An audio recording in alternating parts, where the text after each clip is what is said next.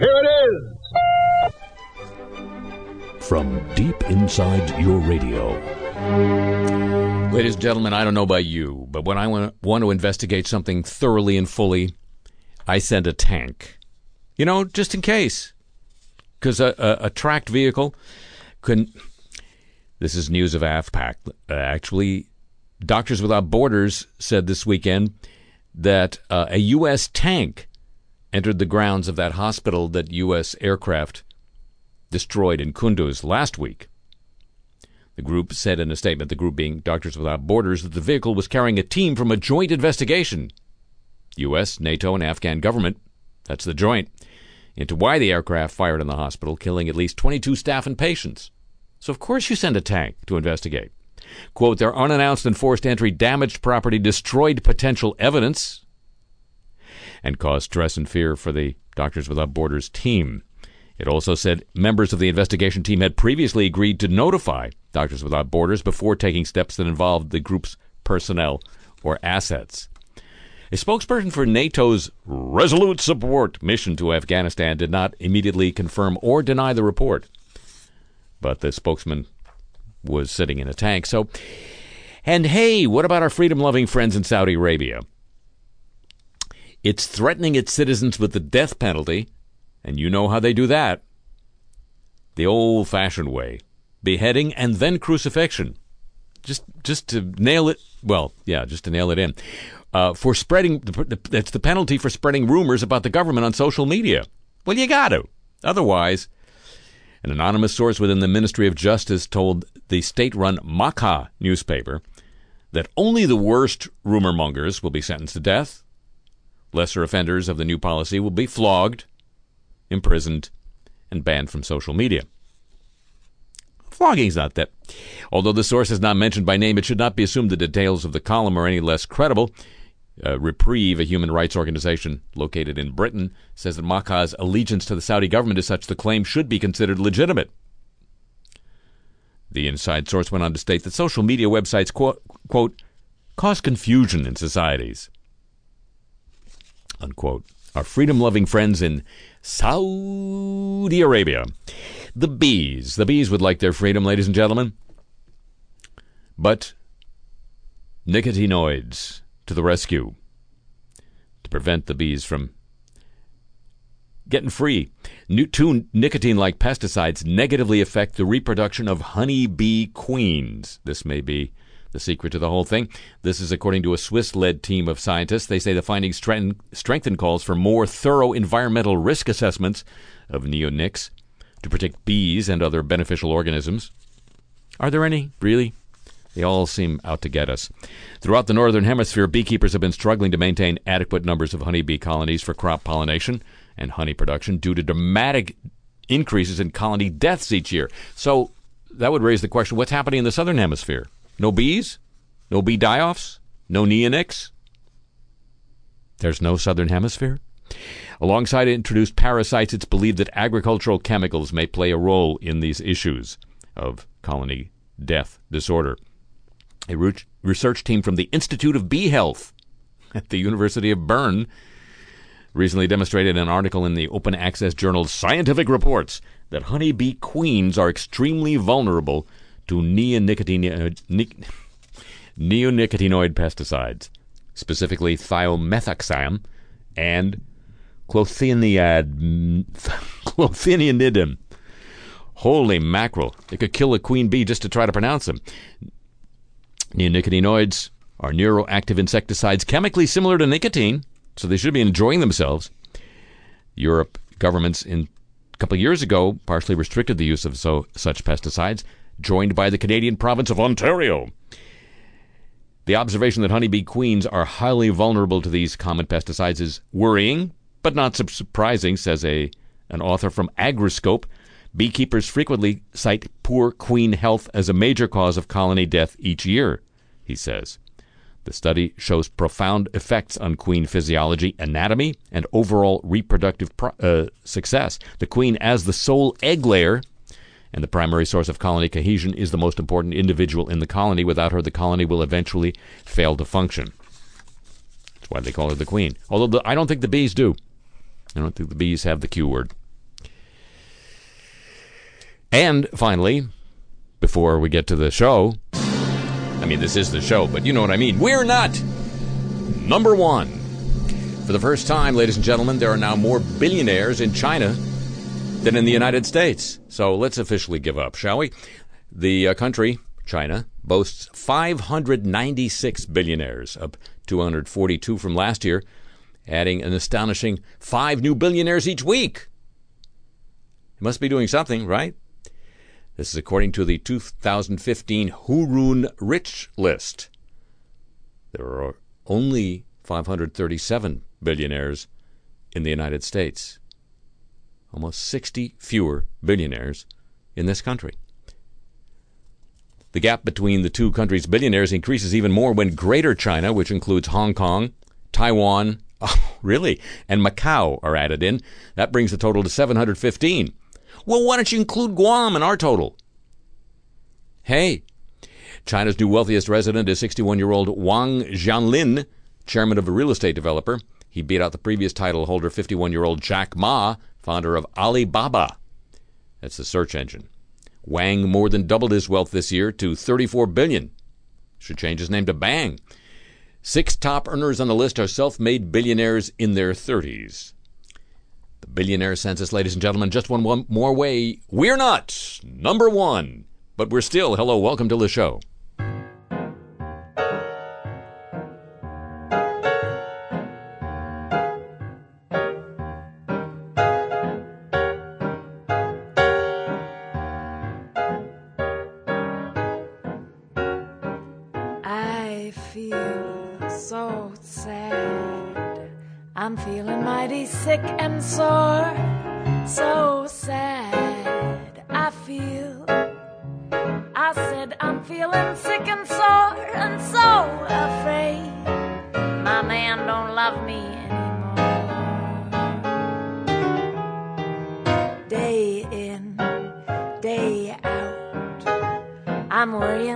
About those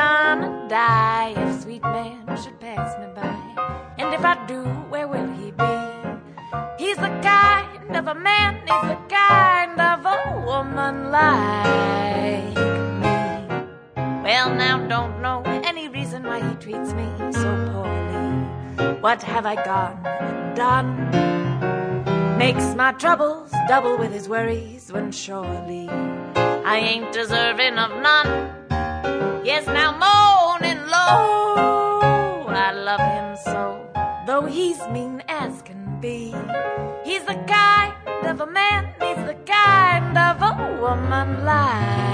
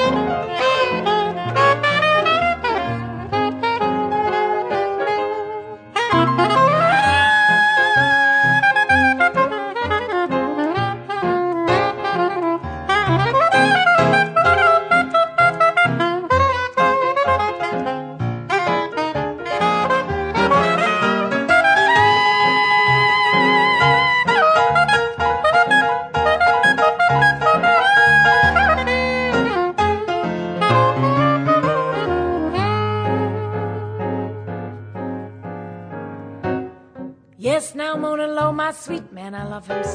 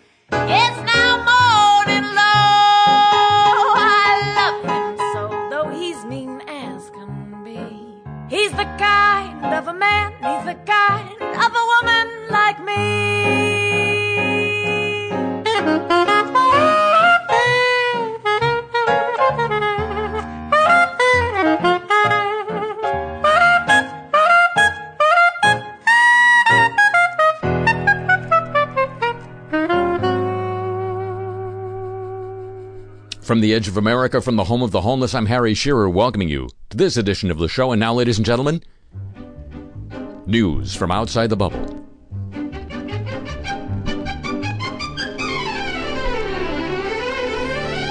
Speaking of bubbles, water is a big part of this story.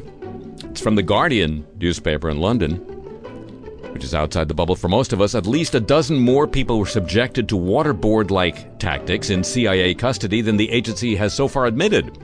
This is according to a fresh accounting of the U.S. government's most famous form of torture. The CIA maintains it only subjected three detainees to waterboarding, but agency interrogators had subjected at least a dozen, dozen others to a similar technique known as water dousing that also created a drowning sensation or chilled a person's body temperature, sometimes through immersion in water, and often without the use of a board. All water, no board. New lawsuits, recently released documents, and the Senate's landmark torture report indicates that at least 13 men in total experienced water dousing. Those familiar with their cases and an interrogator cited in the Senate report consider water dousing's departure from waterboarding to be, quote, a distinction without a difference. Well, that's okay unless you're the board business. You sell less boards. Water dousing did add an element of hypothermia. Some detainees reported their CIA captors dousing them with, quote, cold or refrigerated, unquote, water, then wrapping them in similarly frigid sheets of plastic to keep their body temperatures low. CIA cable records often describe the detainees as naked after the water dousing, according to the Senate reports. Lawyers for some of the detainees said they were prevented by classification rules from discussing the treatment of their clients, a limitation they said helps the CIA in continuing to define waterboarding narrowly. Even beyond the dousings, there's some evidence to suggest the CIA performed more waterboardings than it has thus far admitted. You think they'd be proud of them? I would. The uh, official account is complicated by internal CIA documentation cited by the Intelligence Committee. A CIA interrogator cited by the committee said the dousing, quote, can approach the effect of the waterboard, unquote. Some cases the committee found indicate that agency interrogators even performed the dousing on a waterboard. According to recently released documents and lawsuits, five detainees were oh, not strapped to a board for dousing during their interrogations. And additionally, accounts from the Intelligence Committee's 2014 report indicate another seven men were subjected to the dousing. Khalid Sheikh Mohammed accounts for the 13th known case of water treatment. Two interrogators stated to the CIA's inspector general that one of them, one of the detainees, cried out for God as the dousing occurred. McClatchy newspapers, before they shut down their foreign bureaus, noted the discrepancy between the dousing described in the report and the agency's waterboarding claims in December. Now, with more information about the dousing released, detainee attorneys cast new doubt on the depiction of relatively limited waterboarding provided by the CIA. Says one Air Force Major Michael Schwartz, a military lawyer for Bin Attash, who faces a military tribunal for the 9 11 attacks. I do know if I were allowed to tell you about the specifics of Mr. Bin Attash's torture, you would laugh the next time you heard the government try to minimize its wrongdoing by drawing a distinction between waterboarding and other forms of water torture. Is there a distinction for purposes of discussing victim impact? Medically, yes. Is there a distinction for purposes of discussing the lawfulness of the CIA's conduct? No. Unquote. The Air Force major who's representing a detainee. Interview notes with CIA detainee turned cooperating war crimes tribunal witness Majid Khan, released in June, record his claim that CIA interrogators held his head repeatedly underwater, causing him to believe, as with waterboarding, that he would drown. He claims he was suspended from a wooden beam and submerged into a tub of ice water, and also that his captors doused his nose and mouth with water and ice from a bucket. A high degree of skepticism is appropriate about what the CIA says about what happened in its torture program, says another attorney for a detainee.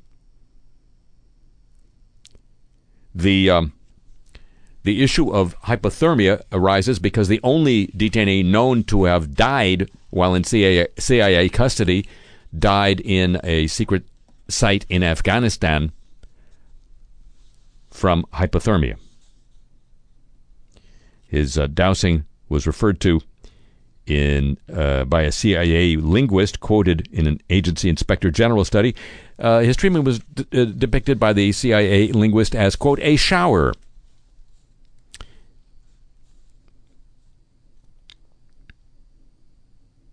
It was intended to lower the detainee's resistance and was not for hygienic reasons. While there's been comparatively little attention paid to the water dousing, the few accounts that exist describe it as similar to waterboarding. These are bolstered by other noun dousing indications that waterboarding itself went further than the CIA has so far admitted. In a case that the Senate committee said approximated waterboarding, well, that would be approximate torture, wouldn't it? I approximately confess then. A CIA linguist told the agency inspector general that when water dousing was used on one of the detainees, Abu Hazim, a cloth covered his face, and the CIA officer poured cold water directly on his face to disrupt his breathing. When he turned blue, the physician's assistant removed the cloth so that he could breathe. The inspector general said he couldn't find evidence corroborating that claim, or corroborating what the color blue might be. According to the Senate Intelligence Committee's report last year, an interrogator cited by the committee expressed doubts that water dousing was functionally different from waterboarding. If one is held down on his back, on the table, or on the floor with water poured on his face, I think it goes beyond dousing, and the effect to the recipient could be indistinguishable from the waterboard, said a CIA interrogator. Detainees were often held down naked on a tarp on the floor with the tarp pulled up around them fo- to form a makeshift tub while cold or refrigerated water was poured on them at the black site in Afghanistan, according to the Senate committee report. No waterboarding is confirmed to have taken place at the Afghanistan site, which I guess means a lumber shortage. I don't know what it means. The CIA did not ask the Justice Department for approval to use water dousing until summer 2004, two years after the torture program began. The description of the technique provided to Justice Department attorneys, quote, made no mention of cold water immersion, which was used on CIA detainees and taught in CIA interrogator training. That, according to the Senate report. It classified the, the CIA in its uh, response to the Senate report, classified dousing as the most coercive of the standard interrogation techniques in use until early 2004, after which the agency classified it as an enhanced technique. See, see, see how how much influence Richard Cheney had on the whole thing. It went from coercive to enhanced. CIA officials didn't address questions from the Guardian as to why the agency considers the difference between waterboarding and water dousing to be substantive. Of course, they wouldn't either confirm or deny that anything happened because it's the CIA. But the uh, response to the Senate Committee on Intelligence report acknowledges that the program had shortcomings and the agency made mistakes, according to the CIA spokesman. The most serious problems, he said, Dean Boyd, if you're keeping notes on who works at the CIA. The most serious problems occurred early on and stemmed from the fact that the agency was unprepared and lacked the core competencies required to undertake an unprecedented program of detaining and interrogating suspected terrorists around the world. In carrying out that program, CIA did not always live up to the high standards that we set ourselves and that the American people expect of us. CIA has learned from those mistakes and has taken numerous corrective actions over the years. Unquote. What? Getting the board at a better slant? Warming up the water? What? Less porous cloths over the mouth and nose? We have no idea. News from outside the bubble, ladies and gentlemen, a copyrighted feature of this broadcast. You know, in an age of technological change, sometimes you just got to go old school. Uh, ask the United States Navy Navigating a warship by the stars instead of GPS is making a comeback, according to governmentexecutive.com. The Naval Academy stopped teaching celestial navigation in the late 1990s, deeming it irrelevant in an era where satellites can relay a ship's location with remarkable ease and precision. But satellites and GPS are vulnerable to cyber attack, and the tools of yesteryear, sextants, nautical almanacs, are not. So, with that in mind, the Academy is reinstating celestial navigation in its curriculum. Wooden boxes with decades old instruments are being dusted off and open. Students will once again learn to chart a course by measuring the angles of the stars. Rebuilding its program, the Navy is getting help from the Merchant Marine Academy, which never stopped teaching celestial navigation. Once a merchant marine, always a merchant marine. John McCain's ticked off about the another military program in addition to the F 35 that we've talked about on this broadcast, the Navy's new aircraft carrier program. He says it's $4.7 $4.7 billion cost overrun threatens to undermine the Navy's aircraft carrier legacy. We simply cannot afford to pay $12.9 billion for a single ship, said McCain. At least, but that's what it looks like we're going to be doing, according to The Hill the program was first conceived in 2002 as a way to replace the Navy's existing fleet of 1970s era Nimitz class carriers. When Congress approved the first ship in 2007, it was supposed to be ready this year and cost $10 billion. The first ship is not now expected to be ready until May of next year and it'll cost 12.9 billion. As for the second ship, it's expected to be ready in 2019 originally and cost 9.2. It's now going to be done in 2024 and cost 11.4. Well, it'll be a little cheaper than the first one. They learn as they earn. The Navy has said time and cost increases are a result of technology and design issues when the contract was awarded. McCain says the overrun is symptomatic of a larger problem. Maybe if the uh, guys on the aircraft carrier navigate by by the stars, it'll could be cheaper. We'll see. And now, ladies and gentlemen, the apologies of the week. Yes, I got a little excited. Atlanta born rapper T.I. told a radio interviewer he wasn't going to vote for Hillary Clinton or any other female presidential candidate because, quote, the world ain't ready, unquote, for the supposed mess that such a situation would lead to. He then promptly backtracked on Twitter, noting his remarks were, quote, unequivocally insensitive and wrong. Every other pro- position that exists, I think a woman could do well, he said, but the president, it's kind of like I just know that women make rash decisions emotionally. And then later it's kind of like it didn't happen or they didn't mean for it to happen. I sure would hate for her to just set off a nuke. The world ain't ready yet. I think you might be able to get the Loch Ness Monster elected before you could a woman. It's not right, but I'm just saying I don't think. My comments about women running for president were unequivocally in- insensitive and wrong. I sincerely apologize for everyone I offended. How about the ones you didn't offend? You aren't sorry for us, to us? We have feelings too. We just don't express them or have them. The Pinecrest Police Department near Miami has launched an investigation into a South Florida high school baseball coach who was fired for allegedly sending sexually explicit video to his players at Gulliver Prep. That coach says it was all a big mistake. I mistakenly sent the wrong text to the wrong group, and I immediately told them, guys, I apologize. This was not meant for you guys. Please erase and delete. I immediately called the team captains and told them, I'm so sorry. I apologize. I didn't mean to send this text, said Javier Rodriguez. Just after the police department launched its investigation, he was fired after the school administration at Gulliver Prep confirmed he had texted inappropriate electronic communication concerning or linking to a brief sexually explicit video during the season. He did admit the video did have explicit material, but doesn't remember exactly what it was. It was a long time ago. It was in December. I guess it wasn't that explicit. Wow. It was a lady that was there that was pretty, and she was going to take her shirt off, but she never ended up taking her shirt off. But it turned into a few men that were there, and that's pretty much the extent of the video. Unquote. So he did remember it. He did admit it was a mistake. Kids shouldn't probably be watching that video, but then again, I made a mistake. I sent the text to the wrong group chat. He'd been the head coach at Gulliver for eight years. My family and everyone around me has really suffered because the way it was handled. My character has been diminished to nothing. People send the wrong texts to the wrong people all the time. Fox News is sorry, or Neil Cavuto at least, of Fox News. He's an anchor there, in case you don't have much awareness of Fox News. He apologized for the frequent guest booking of Wayne Simmons. Simmons was arrested this week for fraud. Federal authorities took Simmons into custody for lying about having worked for the CIA for nearly 30 years and then using that lie to get government security clearances. Over the years, he made appearances on Cavuto's show as well as on Fox and Friends, being introduced as a former CIA operative. Says Cavuto,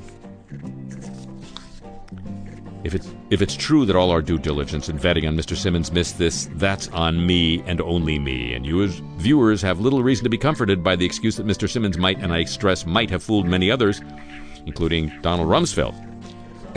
yeah, might. But the responsibility to check out who comes on this show ultimately lies with me. I'm in charge of it, and I decide who comes on it. If in so doing I wasn't thorough enough or followed up enough, I apologize. You have a right to expect guests who appear here are who they say they are. It's a rare slip up, but it's a very big slip up. And I will make doubly sure something like this never happens again. Unquote Neil Cavuto. Dateline San Jose. Shoppers at a Target store in San Jose stopped in their tracks Wednesday morning when a sexually explicit recording began blaring over the store's public address system. Chris Miner, who was shopping at the store, said the material was X rated and had profanities. He recorded the incident on his phone. Miner said the store then apologized over the PA system, and then the explicit recording started again. Target issued a statement saying they're actively reviewing the situation with the team to better understand what happened and to ensure it doesn't happen again. A manager also apologized personally to Miner, but he said Target should have more safeguards. That's too egregious in an event to have people experience, especially irregular shoppers. Unquote, Miner. A similar incident reportedly took place at a Target store in San Luis Obispo in July. Surely you don't mean in July. No one in their right mind would say in July.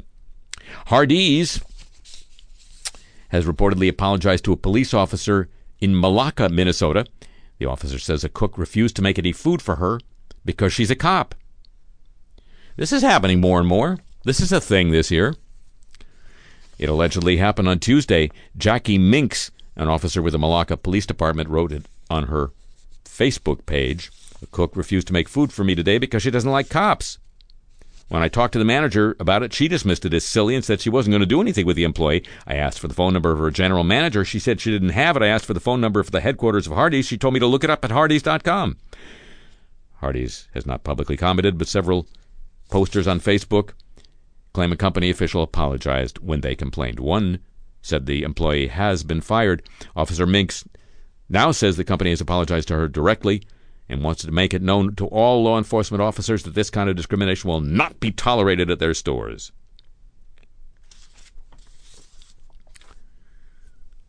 Cop can't get glop. Deadline Chicago. Mayor Emanuel's hand, that's former Chief of Staff Rahm Emanuel, Chief of Staff to uh, President Obama. His handpicked former school CEO pleaded guilty in federal court this week, admitting her role in a brazen kickback scheme. Barbara Byrd-Bennett is her name. She addressed reporters in the lobby of the courthouse after the hearing. My message is for the children and the families of the children of Chicago public schools. I'm terribly sorry and apologize to them. They deserved much more, much more than I gave to them. Unquote.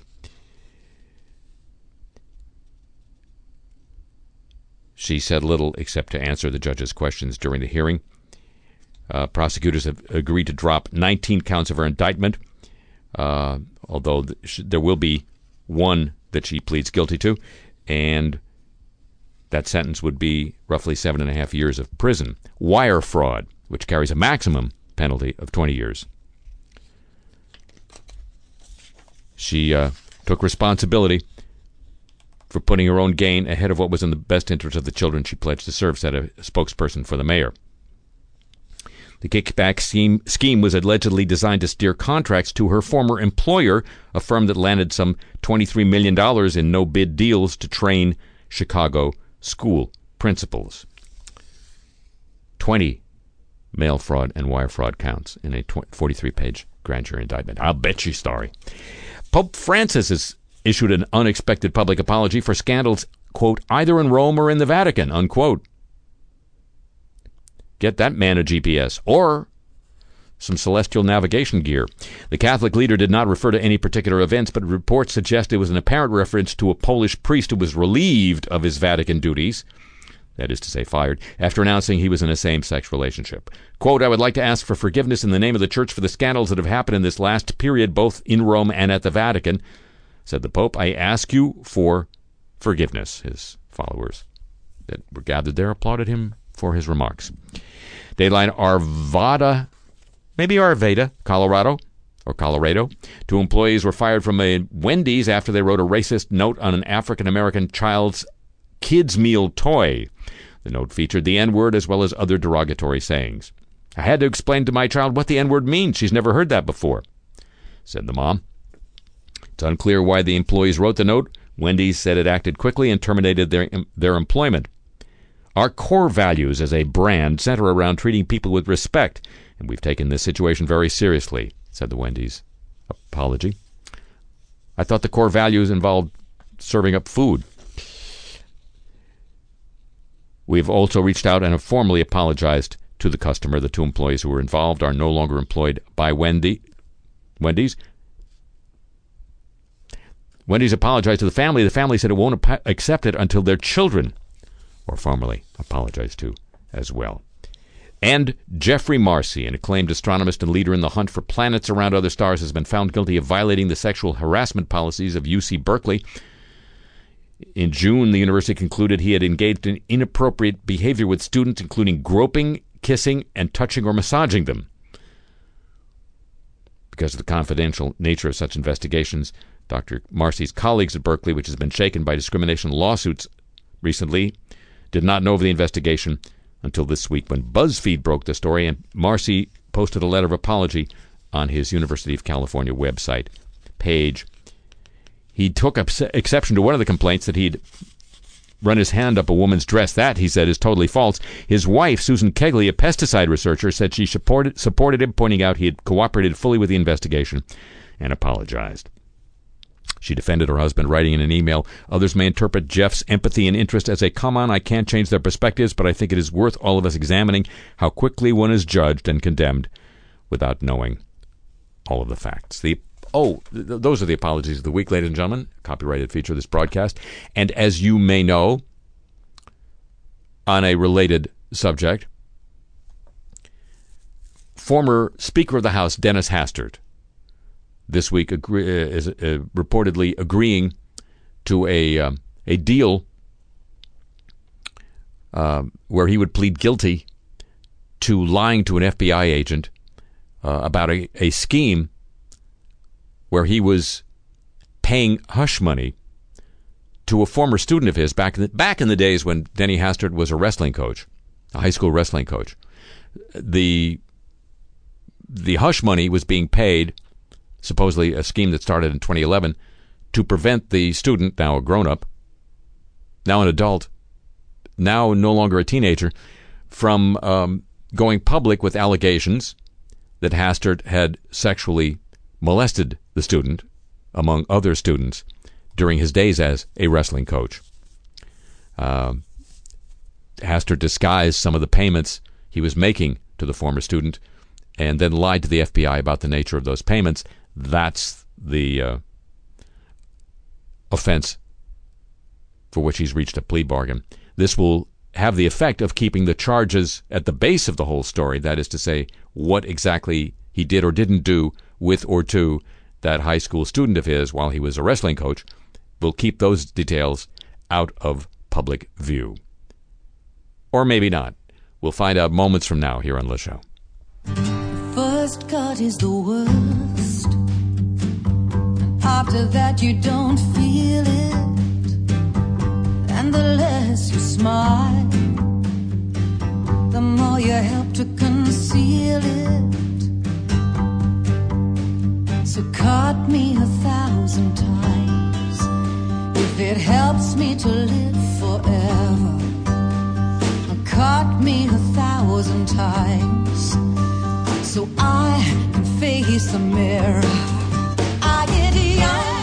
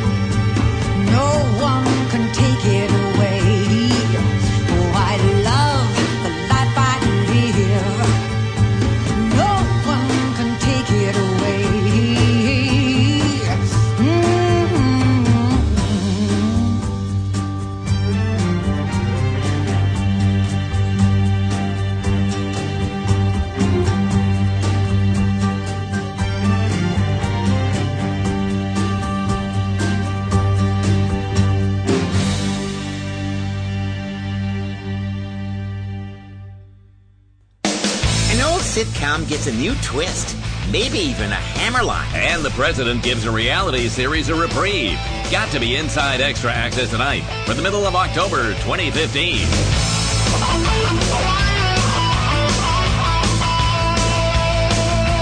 Hi, everybody. I'm Mike DeVere. And I'm Pat Mungo, tapering off the meds.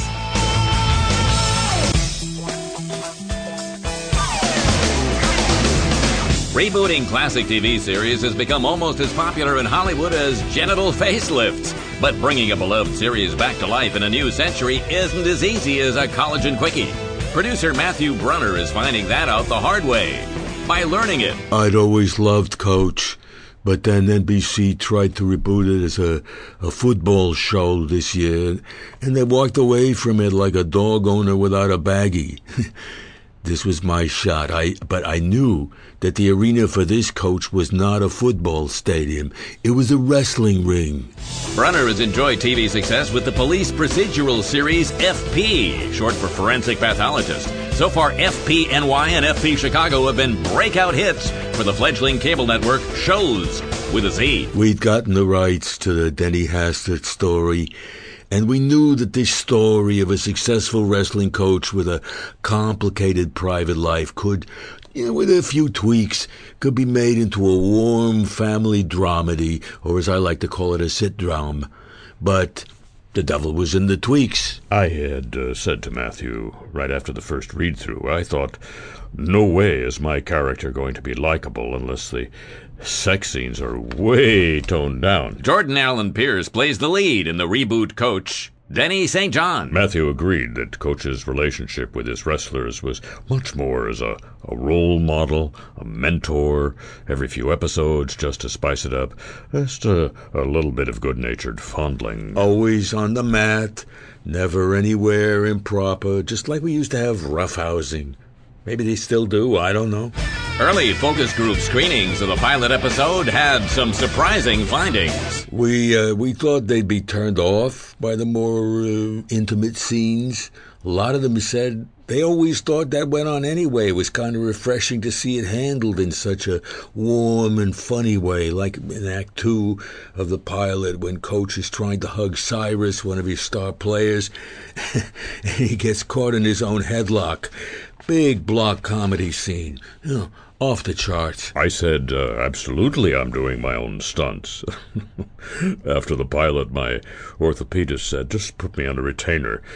So that was the end of that. This version of Coach is still a little too provocative for the broadcast networks, but Brunner says several cable channels and the new online streaming services are giving the Coach reboot a good long sniff.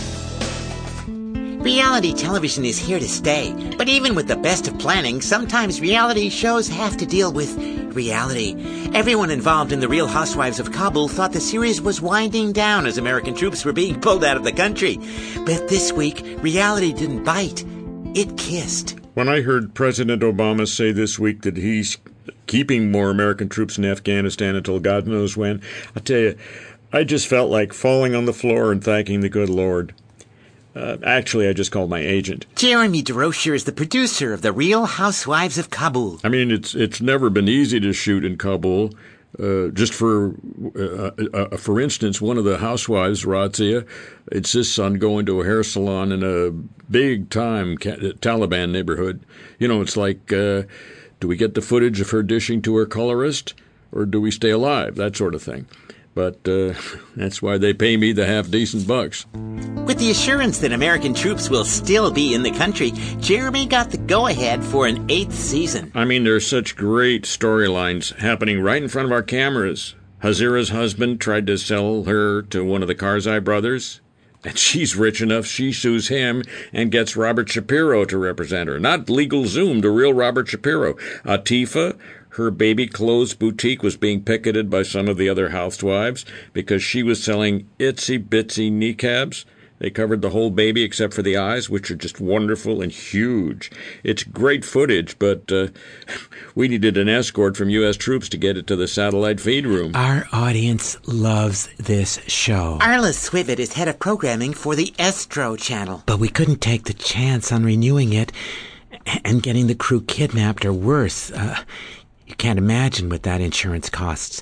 This way, we've got Uncle Sam covering our back, and even with all the logistics, Real Housewives of Kabul actually comes in cheaper than Pimp My Bride. So next time Razia goes to get her eyebrows blanched, we know we're cool because we've we've got half a dozen armored Humvees right behind us, and we can film through the, through it all because the new Humvees, you, you literally can't hear the engines until they run over you. I don't know whether the president or Michelle or even one of the girls is a fan, but this was a godsend. If we couldn't have pulled the trigger on season eight of Housewives, we were going to have to put on a second hour of Project Runway Big Boned Edition, which I think everyone agrees was not going to be ideal. So, yeah, I exhaled big time. Real Housewives of Kabul returns to the screen just before the next fighting season begins. That crushes it for this edition, but Inside Extra Access tonight comes rolling back tomorrow with the results of our latest IEAT poll. We asked if you thought Bobby Brown should be allowed into Australia, and the results will have you tying your own kangaroo down. Till then, I'm Pat Mungo. And I'm Mike DeVere. So long from Culver City.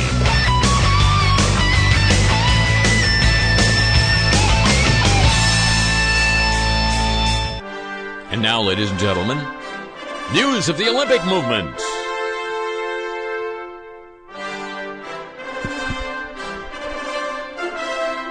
Produced by Jim Ebersol Jr.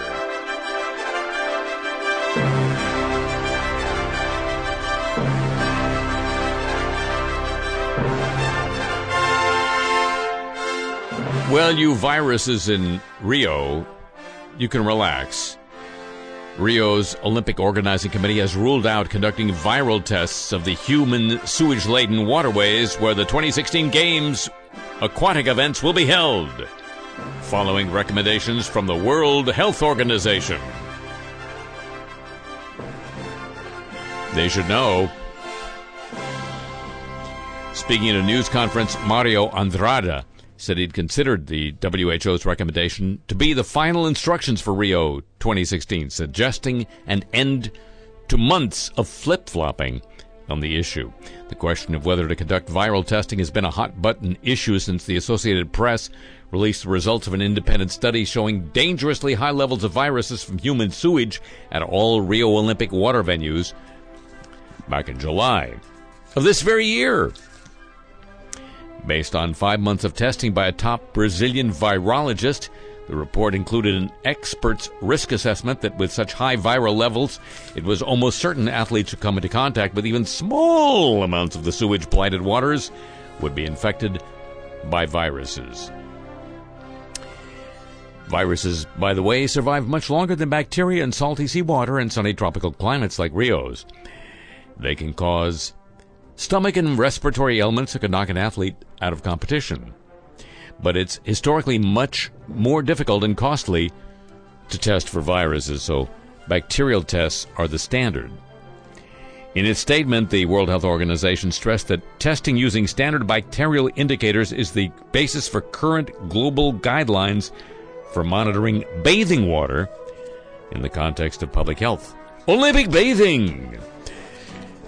WHO does not currently recommend testing of viruses for routine monitoring because of a lack of standardized methods and difficulty interpreting results.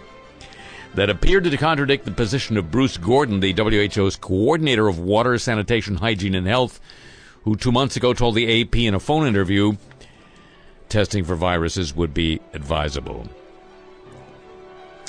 The WHO did not immediately respond to repeated questions about the reasoning behind the organization's apparent change in position. And the United Nations accused Brazilian police of killing street children to clean the streets ahead of the Olympic Games 2016 in Rio. The accusation, which appeared in a report on Brazilian youth published earlier this week, claims the country's security forces are directly linked to the, quote, elevated number of summary executions of children unquote, allegedly facilitated, facilitated by, quote, widespread impunity, unquote. This wave of violence is not new in Rio, according to the vice president of the UN Committee on the Rights of the Child, but is most palpable in Rio in order to, quote, present a problem free city to the world. We've observed similar events during the World Cup of 2014, and now we wondered if this phenomenon was addressed as it should have been in order to avoid a repetition, said a member of the Rights of the Child Committee. In Rio, police were responsible for 8,400 homicides between 25 and 2014. At a national level, they were responsible for more than 11,000 homicides between 2009 and 2013. But you gotta clean the streets. It's the Olympics. It's a movement. And we all need one. Every day!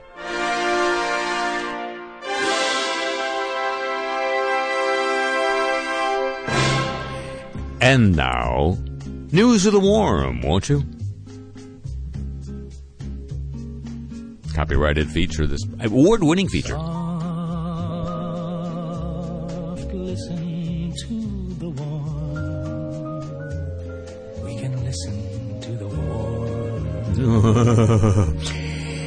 Remember when we solved the problem of the ozone hole by getting rid of chlorofluorocarbons, CFCs? They were used in refrigerants, air conditioners, that whole scene. That whole scene. Well, those were replaced by hydrofluorocarbons. They don't attack the ozone hole, they just screw up the climate.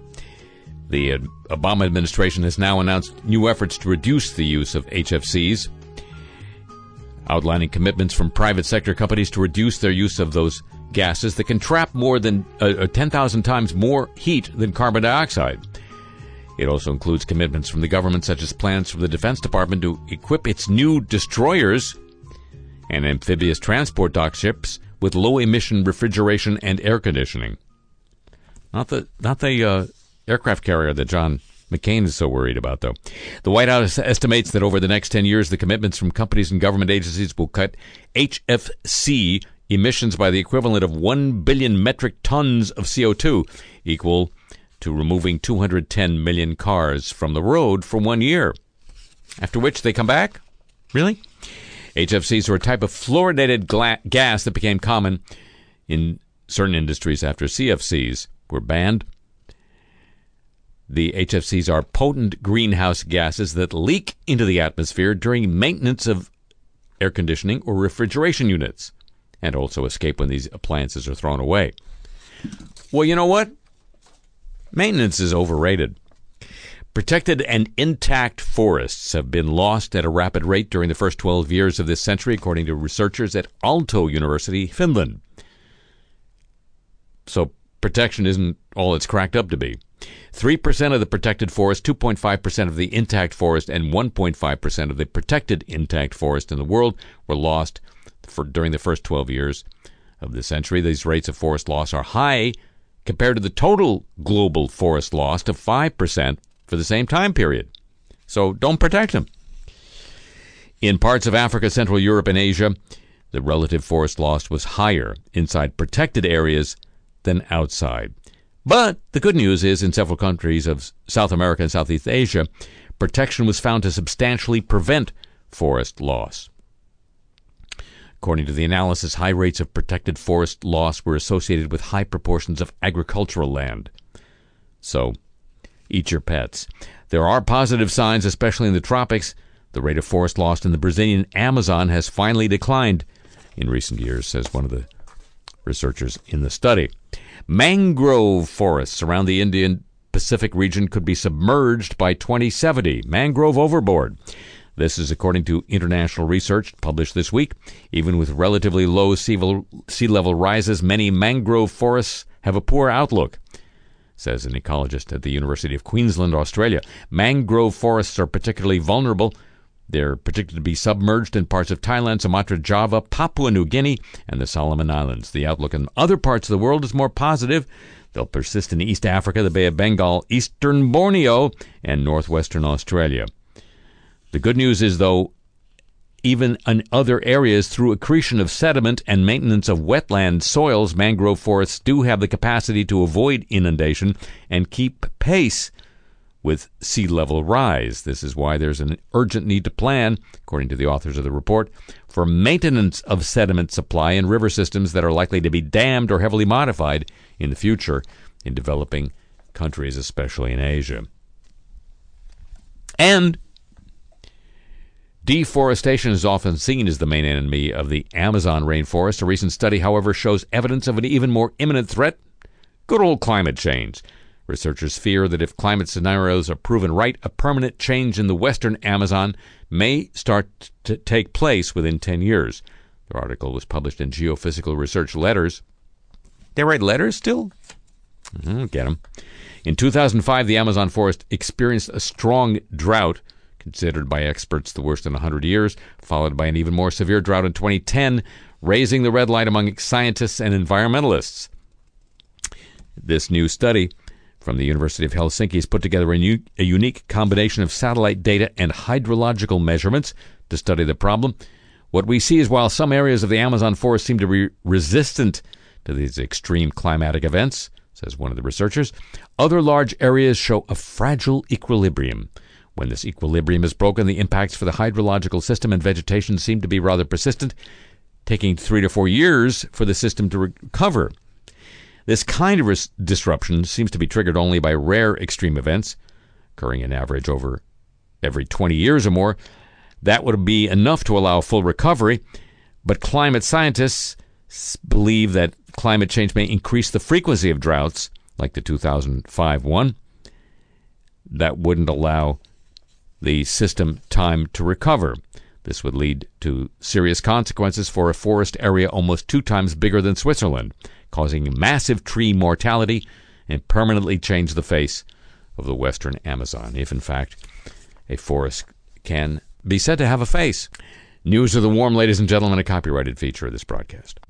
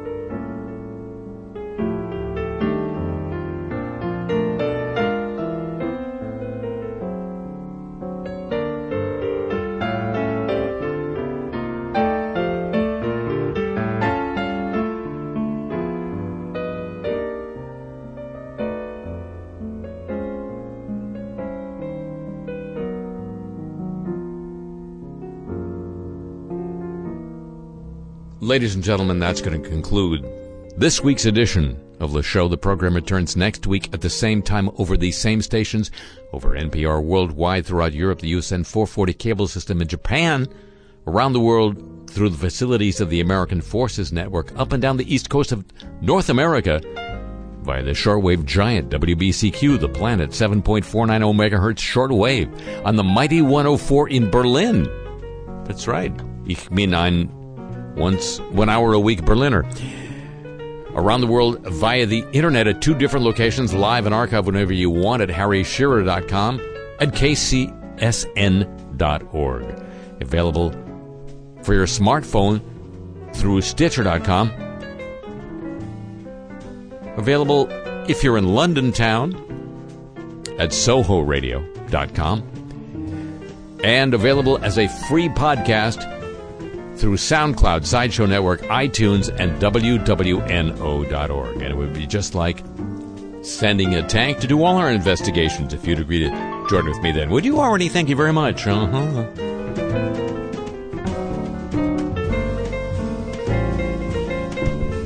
Tippett LeShow, chapeau to the San Diego, Pittsburgh, Chicago, and Exile and Hawaii desks. Thanks as always to Pam Halstead and to Jenny Lawson at WWNO New Orleans for help with today's broadcast. I'm on Twitter at the Harry Shearer.